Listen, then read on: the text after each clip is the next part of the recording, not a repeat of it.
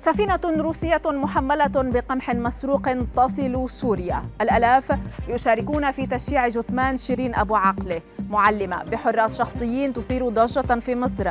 أبرز أخبار الساعات الأربع والعشرين الماضية في دقيقتين. على العربية بودكاست بعدما رفضت مصر ولبنان استقبالها كشفت شبكة سي أن أن أن سفينة تجارية روسية محملة بالحبوب المسروقة من أوكرانيا وصلت إلى ميناء اللاذقية في سوريا. مصادر ملاحية ومسؤولون أوكرانيون قالوا لسي أن أن إن السفينة تحمل نحو 30 ألف طن من القمح القادم من مناطق واقعة شمال شبه جزيرة القرم مشيرين إلى أنها حاولت الوصول إلى ميناء الإسكندرية المصري. لكن السلطات تلقت تحذيرات من أن الحبوب مسروقة وتم إبعاد الشحنة.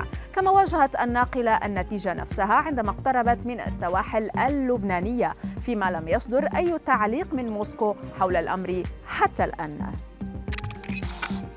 شارك الآلاف بتشييع جثمان الصحفية شيرين أبو عقل في مدينة رام الله والتي توفيت متأثرة بإصابتها برصاص الجيش الإسرائيلي في مدينة جنين رئيس السلطة الفلسطينية محمود عباس الذي شارك في مراسم تشييع أبو عقل حمل السلطات الإسرائيلية مسؤولية قتلها بشكل كامل فيما توزع الآلاف من الأشخاص على جوانب الشوارع وعلى طول نحو ثمانية كيلومترات بين المستشفى الاستشاري العسكري ومقر المقاطعة في رام الله لتوديع شيرين وألقى بعضهم الورود نحو المركبة العسكرية التي نقلت الجثمان.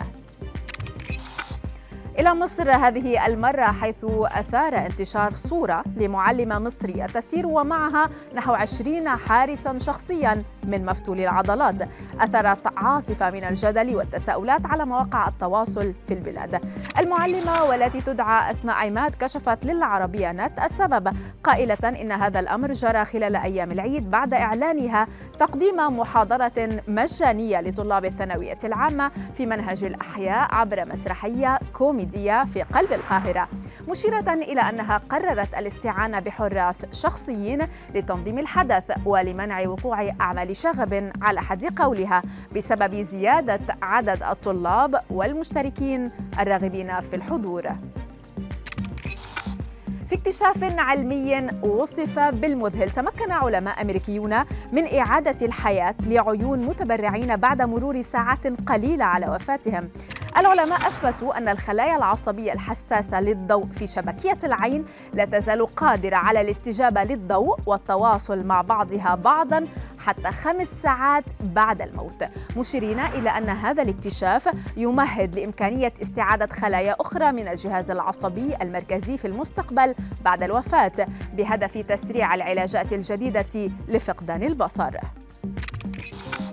وإلى خبرنا الأخير الذي قد يصدم الكثيرين منكم. أثارت شركة أزياء فرنسية ضجه واسعة عندما طرحت أحذية مهترئة للبيع بمئات الدولارات. ووسط توقعات بنفاذ هذه الأحذية بأسرع وقت من الأسواق أوضحت الشركة الفرنسية أن فكرة الأحذية البالية توحي بأن هذه الموديلات يمكن ارتداؤها مدى الحياة مشيرة إلى أن سعر الزوج زوج الواحد يتراوح بين 600 و 1850 دولارا.